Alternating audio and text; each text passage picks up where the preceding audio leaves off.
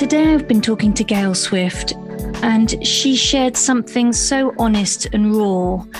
She was talking about uh, a suicide attempt when she was 15, which, although it failed, it certainly wasn't planned to be that way. And then she found herself having exactly the same situation with her teenage son. She spoke so eloquently about something so difficult, and she shares how they all got through it together. I hope you enjoy this one. Hi, Gail. Hello. Oh, thanks for joining me today. I am glad to be here, Marie. Thank you. Oh. So, give us a quick summary of you. Tell us where you live, tell us about your family, tell us what you get up to. Yeah, I live in Las Vegas, Nevada. We've been here for about, it'll be five years in a couple of weeks. I have a husband of 24 years, Dan Swift. And then I have two boys. Noah is 16 and Tyler is 14. Hmm. And I'm also kind of excited because I'm just embarking on a second set. Actually, I'm embarking on training. I am going to Everest Base Camp this November. And so my six month training mark was a couple days ago, and I am starting to climb and get into shape for that journey. Fantastic. What, what's the reason for going to Everest Base Camp? I'm going with an organization called We International. And I've been to the Philippines with them. I have been to Uganda with them. And they are, their sole reason for existence is to eradicate human trafficking and gender based violence. Mm. So the reason for going to Nepal, not only to go to Everest Base Camp, but we're doing it to raise money for a house in Uganda that I have been to and checked out. So we want to buy and purchase the house for girls to go to coming out of sex trafficking. So they have a year in this house of triage and learning how to do a craft to get on their feet again without without being trafficked. The same thing is going to happen in Nepal.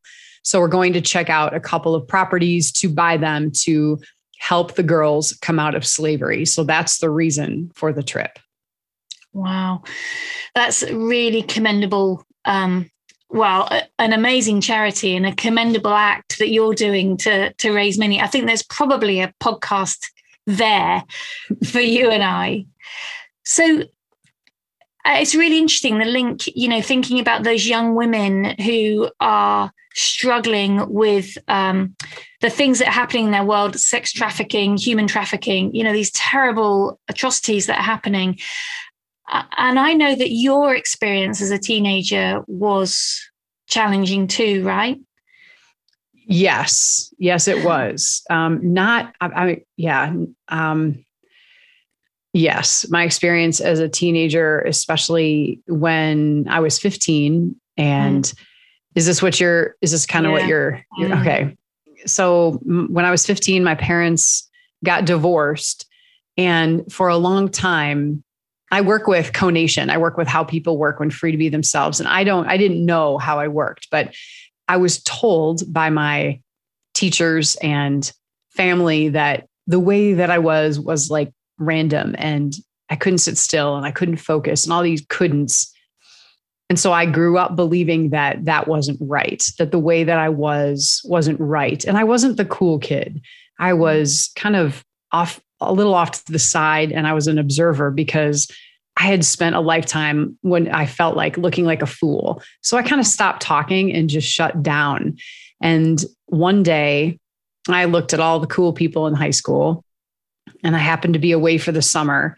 And I thought, what a great opportunity to try on this new cool Gail, this new cool persona, because everyone seems to like people with these characteristics. So, Marie, I literally became something that I wasn't. I went against my natural grain and decided to try and be the cool kid. And my gosh, that does not work. It, mm. it just doesn't work as if it could get any worse. It did.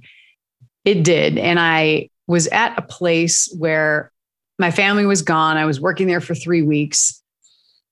And it was the second week, and it was a Friday night, and there was a ski show at this particular lodge on Friday night. And I was on the bottom of a pyramid and I fell not too far out into the lake.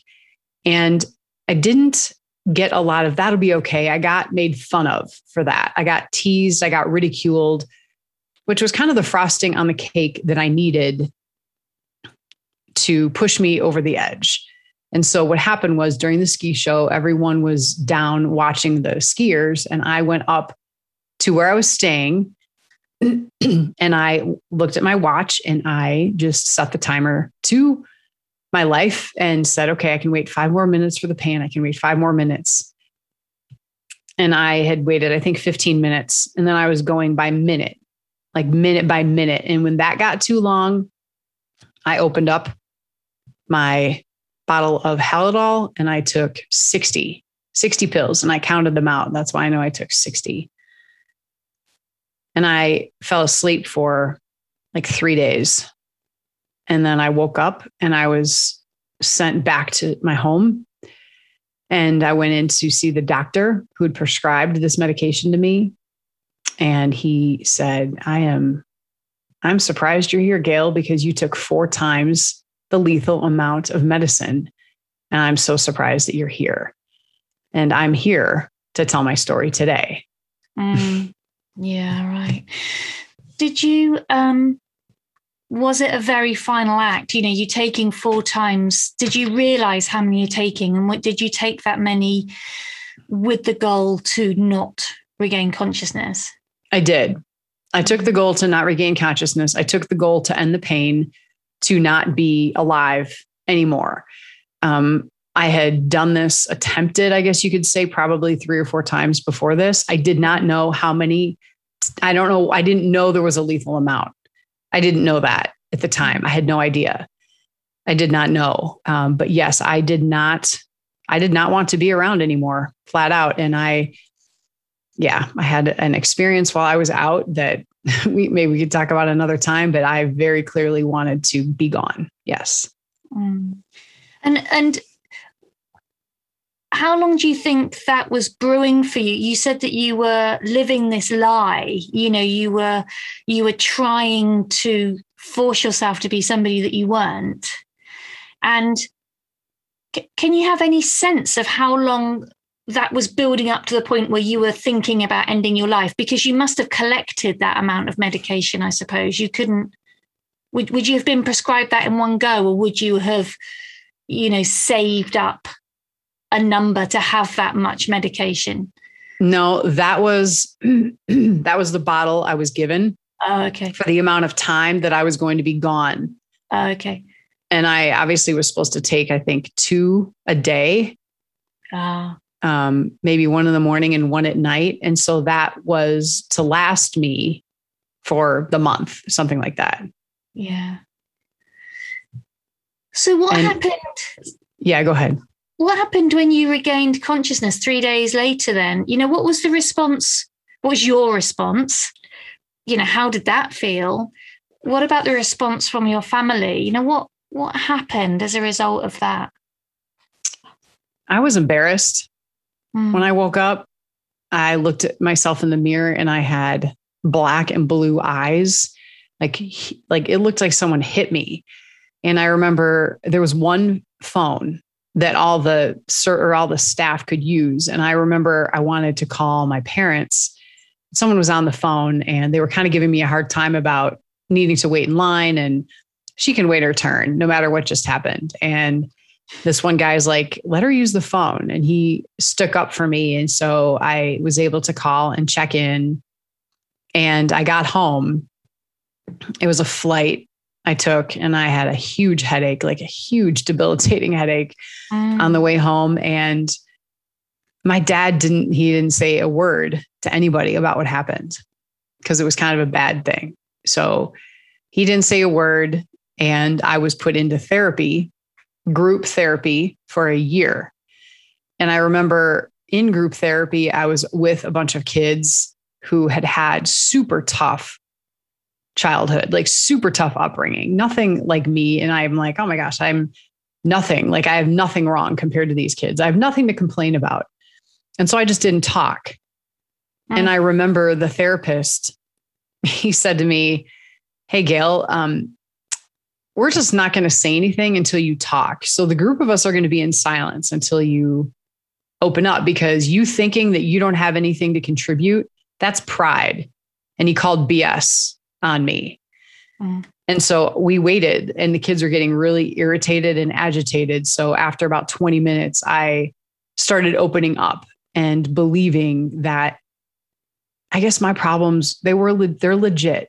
Like they're legit. They're, they're worth talking about. But it took me a while to get there, Marie. It wasn't like I qualified, in my opinion, that my problems were as bad as all these other people. I judged myself mm. and therefore didn't open up. And that was wrong. That was wrong for sure. Um, and that was a year. I was in there for a year.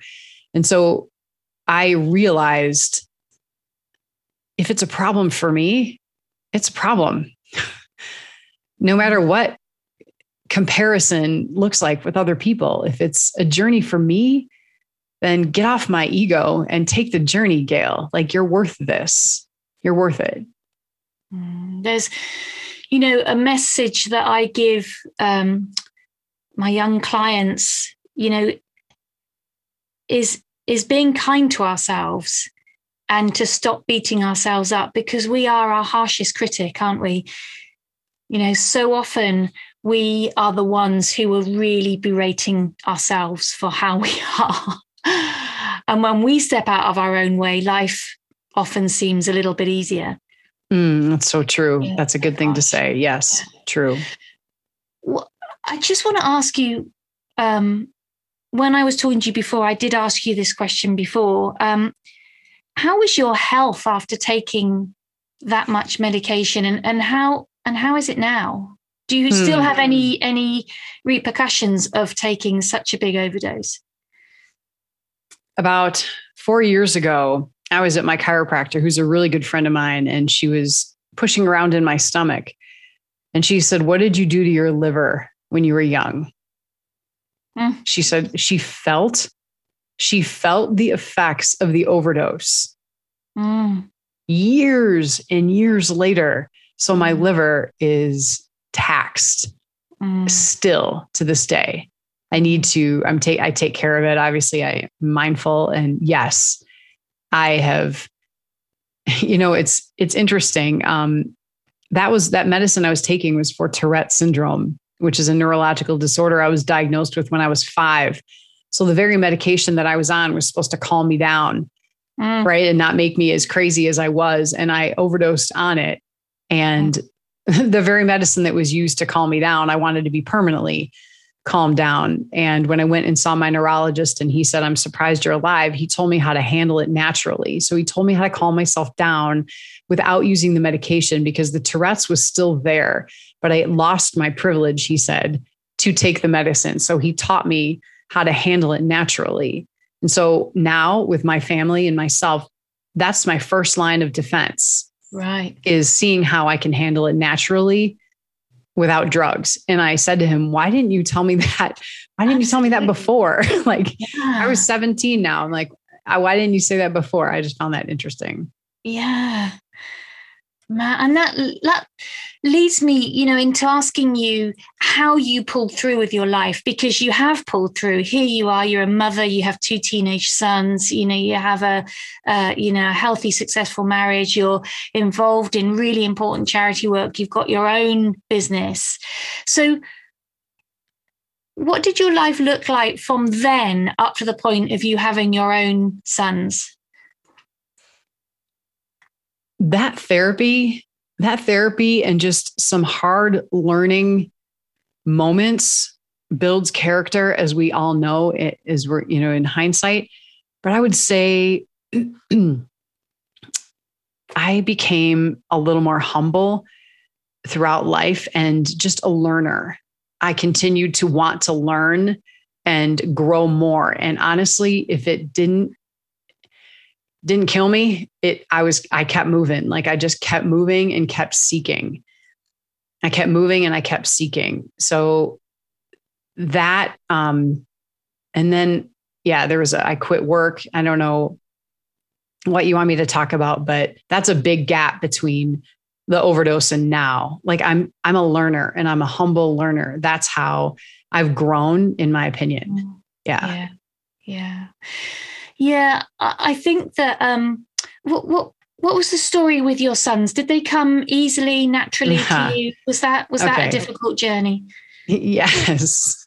Yes. Yes. Yes. That was, yeah, that was extremely difficult. So I, oh my gosh, I had gotten everything I wanted. I mean, I had the husband of my dreams. I had a house. I had a great job. I had 75 pairs of shoes. I'd traveled the world.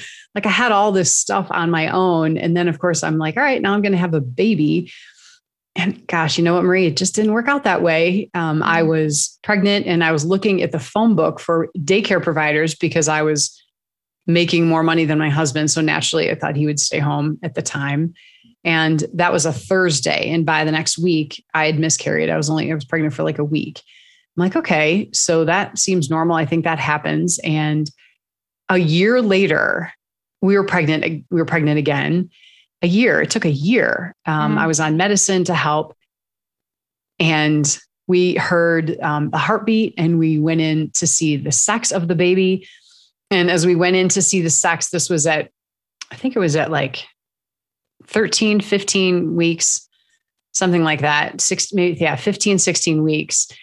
The, um, the nurse put the wand over my belly and she's like, all right, I'm, I'm to go get the doctor. And she, I'm like, why does she need to get the doctor? So my husband was there and she comes back and she said that we didn't hear a heartbeat, that we, we didn't hear heartbeat. So I was like, what? Like I had done, like I had done everything. I thought I had, I was, what can I do? What can I do? Well, like not chocolate, not this, not that. Like how much more control can I have to make this happen? I was like squeezing it out. You get it. I could tell that you have a smile on your face.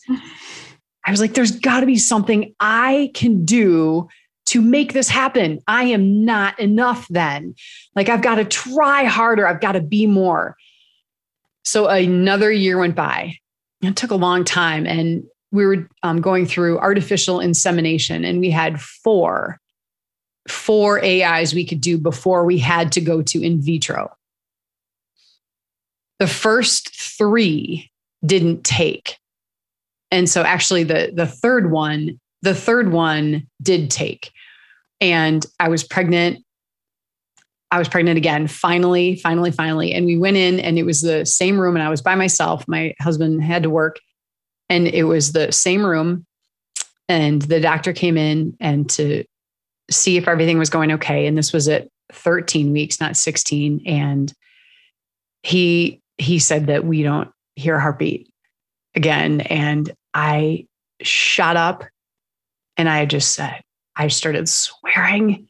I got so mad. I was like what the f? Like what is going on? Are you serious like i have tried it's been 4 years of this and i heard there was a window to my right and the ultrasound machine was to my right and on the left was a little changing area and it was darker. And for me it was it was god who said hey gail we can we can go back and forth on this for the next 5 years but this baby is mine not yours. Release it. Release the grip. I got you i really do. I got you. I wasn't used to that marie i wasn't used to anyone having me. Really? You got me? Mm. really? You know me? And so i wanted a baby so bad and i had i was done. And so i remember my hands were so tight. They were white and red. I was gripping and i just released the grip. And i said uncle go for it. It's Mhm. yours. All of it. Just take it. It's all yours if you want this to happen go ahead and another year later in the fourth final artificial insemination attempt, I was pregnant and I stayed pregnant. Mm, wonderful. And that was Noah, who's Mm. 16 years old now. Yeah. I love that. And actually, when you were talking, it just struck me how similar your your journey seemed to be from when you were a teenage girl. You were sort of saying i had to i had to change the way i was. I had to work harder to be something else. And then when you were pregnant it's like i have to work harder to remain control. I have to work harder to make this be a success. And actually in both cases when you stepped out of your own way you know things seem to come to you with more ease. And and you talk about you know you know hearing hearing this voice of of of your God, you know, of God speaking to you is so important to you. I love that. And and congratulations, you got two. And I, know. and I know that that Noah has struggled. And um, so you know, with you know, with being kind to Noah, could you share his story and what happened to him? And I really, I think there's so much we could talk about about about him. Yeah. So I, since I've been through it, I've worked with kids who are thinking about contemplating, trying, attempting suicide. And I have talked with them openly and I've asked them why they haven't done it yet. What are they waiting for? How would they do it? Like very open, no matter what the situation. And I bring light into this, into it.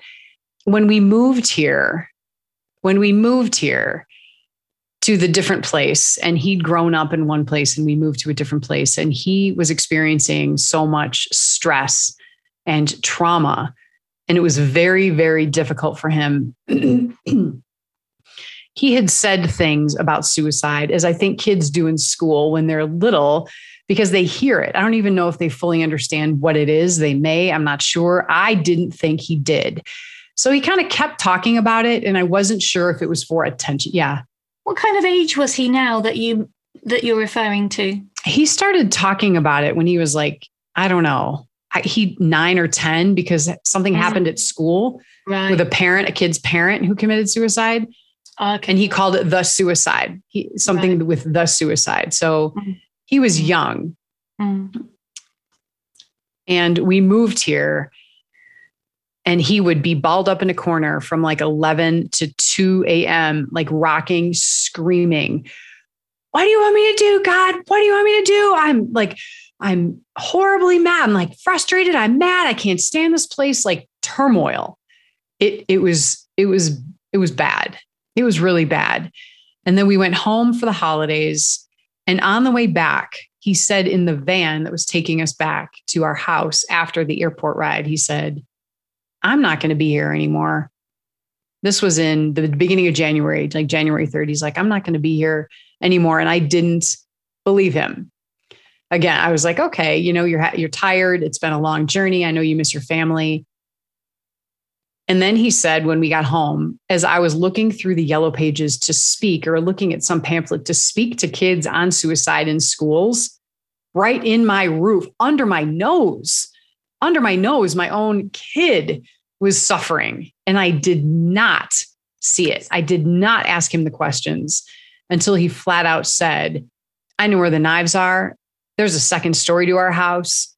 He's thought about all this. I know where the mm. pills are. I know where the ropes are. And I was like, holy crap. And I instantly asked him why he hasn't done it yet. And he said he was waiting for a friend to visit in February. And after that, so we put everything under lock and key. We we put it all away. Everything, everything we could think of. And it was he was on a first name basis with people on the suicide hotline. He knew their names. He called as often as he wanted and needed. We took him out of school. He went to nurse, he went to appointments. He was in outpatient therapy for two weeks. And then my husband saw some things in him that led him to believe that Noah was needing attention, that he was crying for help, needing attention. I didn't see it because I was so in the weeds or in the forest. I could or couldn't see. I was in the trees. I couldn't see. Mm. And so he said, Gail, I just saw something happen. And he he gave a couple of examples and he's like, I'm calling BS on what he's doing because he's putting us like this has been months. This happened started in January. His friend came, everything was still around. He was going to the doctor, and this was May. So it had been almost, it was five, six months of this. God gave him to me in the first place. He's a miracle baby. So before his therapy appointment one day, I told him that. I said, We waited five years for you, five years. And if you if you don't believe you're worth being here, that your life is worth living, that's something you need to talk about with God because we can't do anything to keep you alive. We can't keep you alive. You need to keep yourself alive. And he said, My gosh, mom, you sound so flippant about it. I said, Really? because we haven't been flippant about it for the last six months, buddy. Um, and we won't. We love you and we care about you and we will continue to fight for you. But you need to fight for you more. Yeah. So we went into his therapy session. And about 20 minutes later, she called me in and asked how things were going. And I said, actually, he is communicating more. And this is happening in the progress steps that she was looking for. And she's like, that's what I hear. I don't think I need to see you guys again for a while. And hmm. he hasn't mentioned a word about it. We've continued in communication and being there regardless, not trying to change the bad moments, loving him through it, hearing him, believing him, and trusting him. That's what it's been like since. Yeah. Oh. And uh, how how does that fit in with your own experience leading up to your own attempted suicide? Were you able to call on that for what you wanted to hear or needed to hear or didn't even know that you needed to hear? Did, was was your experience in any way part of dealing with your son? Because I can't imagine anything more horrific than having that conversation with your own child about them wanting to terminate their life. I I've told him that, but he didn't remember. So one day when he was very, very upset, early wee hours of the morning, nightmares, screaming, I just said to him, I said, Noah, I know what it's like to set the timer to your life. I've been there. I've been where there's pain. I've been wanting to get out of it. I know that. And I, Marie, I brought light into it. I just spoke it. I didn't try and hide it, cover it up, make it something it wasn't. Mm-hmm. I just said, I know I've been there. You're worth it. And I didn't believe in God as a kid. I didn't have that relationship. And I didn't have, my parents were amazing, but I definitely am the one to bring it into light. And so when I brought it out into the open, then we could deal with it. And it wasn't as, it was still scary, but it wasn't dark. It wasn't like a secret. It was yeah. something that was important to get through together, not mm-hmm. hide and be ashamed of. That was the biggest difference for yeah. me. Yeah. And that was the turning point when he went into his therapist and yeah. she could see the difference almost immediately. Mm-hmm.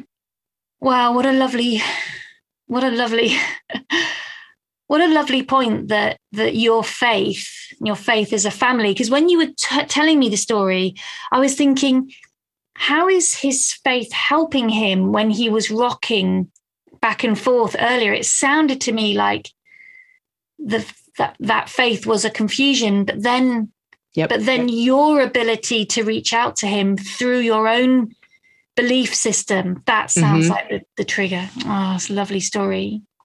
So where are you all now as a family and as four individuals? You know, how are you? How is your how's um uh, Tyler, your other son? that was a pro I I made a big mistake with that, Marie. I never let his people, like his school, his teachers know what was going on in the household because I forgot. I actually forgot. I didn't think to let people know. And he was struggling. He was struggling, and his teachers called and they're like, Is something going on at home? And I'm like, Oh my gosh. Oh my gosh. Yes. And I'm so sorry. I said, please forgive me. Yes, this has been happening since January. They know who Noah is. And I told them, and they're like, oh my gosh. Anyway, that he was affected too. He was affected too. And I should have let people know. I should have talked to him. But today, honestly, we we love hanging out together. We have a great time together. And I love the, these years um, that they're in right now. We enjoy each other's company. We, I, I've taught my kids, my husband and I have taught my kids to solve problems for themselves, to watch them in the struggle, not do it for them. So they've gained confidence over the years with things. And Noah's one of Noah's friends was going through a hard time like Noah. And even though Noah didn't know what to say, he invited him in and just sat with him mm-hmm. and listened. Mm-hmm. Right? As a as what a great friend. Mm-hmm. He's like, "Mom, I didn't feel comfortable." I'm like, "That's okay. You're in his space. You're allowing him to share." Like that's fantastic. And so that's that's where we are as a family right now. And it's continuing to, it just evolves, but we enjoy each other's company and we love supporting and encouraging wherever we are. Oh, I can see that.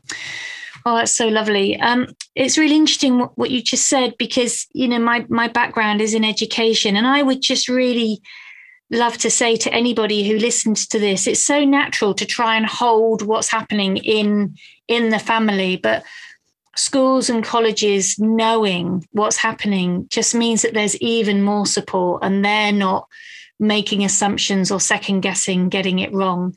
And so yes that's great that, that the school reached out to you. It's great that they spotted it. They, mm-hmm. they needed to reach out to you. Oh so we need to wrap this up unfortunately. I really could talk to you for ages. So what would be your message to um, anybody who's out there who's maybe experienced um, a close shave with suicide themselves or with their a family member or their children you know what, what would be your message to them? That's a really big ask. That's a really big ask. If there were families and they were dealing with this too and I know of families that are dealing with this, and I call and check up on them and I remind them to be kind to themselves and to love love through it, to love through it as best you can. Right? When you're in it, you think and believe it's the end of the world. You, you I had a mindset like this was it. This is my life. This isn't going anywhere and coming out of it i wish i could see that it was temporary and how long it was going to last mm. and with some kids it is and with some kids it isn't mm. but they have the power they are way stronger than than they believe at the time mm. i would just say love yourself and love others well right where they are that's that's a really important message we are way stronger than we think we are at times. That's so yes. true. So mm-hmm. true. So, if anybody wanted to find out more about you, or if anybody wanted to make contact with you, you know, where would you guide them? And also, it would be really nice. Um, in, I'll put anything that you, your email and your web, your web address, I'll put in the show notes. But also, um, the charity work that you do, it's um, weinternational.org. Yeah. Yes. And yes. so I'll put that in the show notes if anybody wants to have a look at the work that you guys yes. are doing. So, how could people get in contact with you? I would say the best way is my email, and that is gail at plans to prosper coaching.com. Great. And your web address is plans to prosper coaching.com. Brilliant. So I'll put those in the show notes. It's such a pleasure to talk to you. I think um, your story is is there's so much hope in there and and raw honesty and truth and um, and I really value the time that you've given us. Thank you, Marie. Thank you. You've been listening to Precarious Parenting by Realization Works. Subscribe to realizationworks.com to access more resources, including monthly blogs written to be shared with younger people.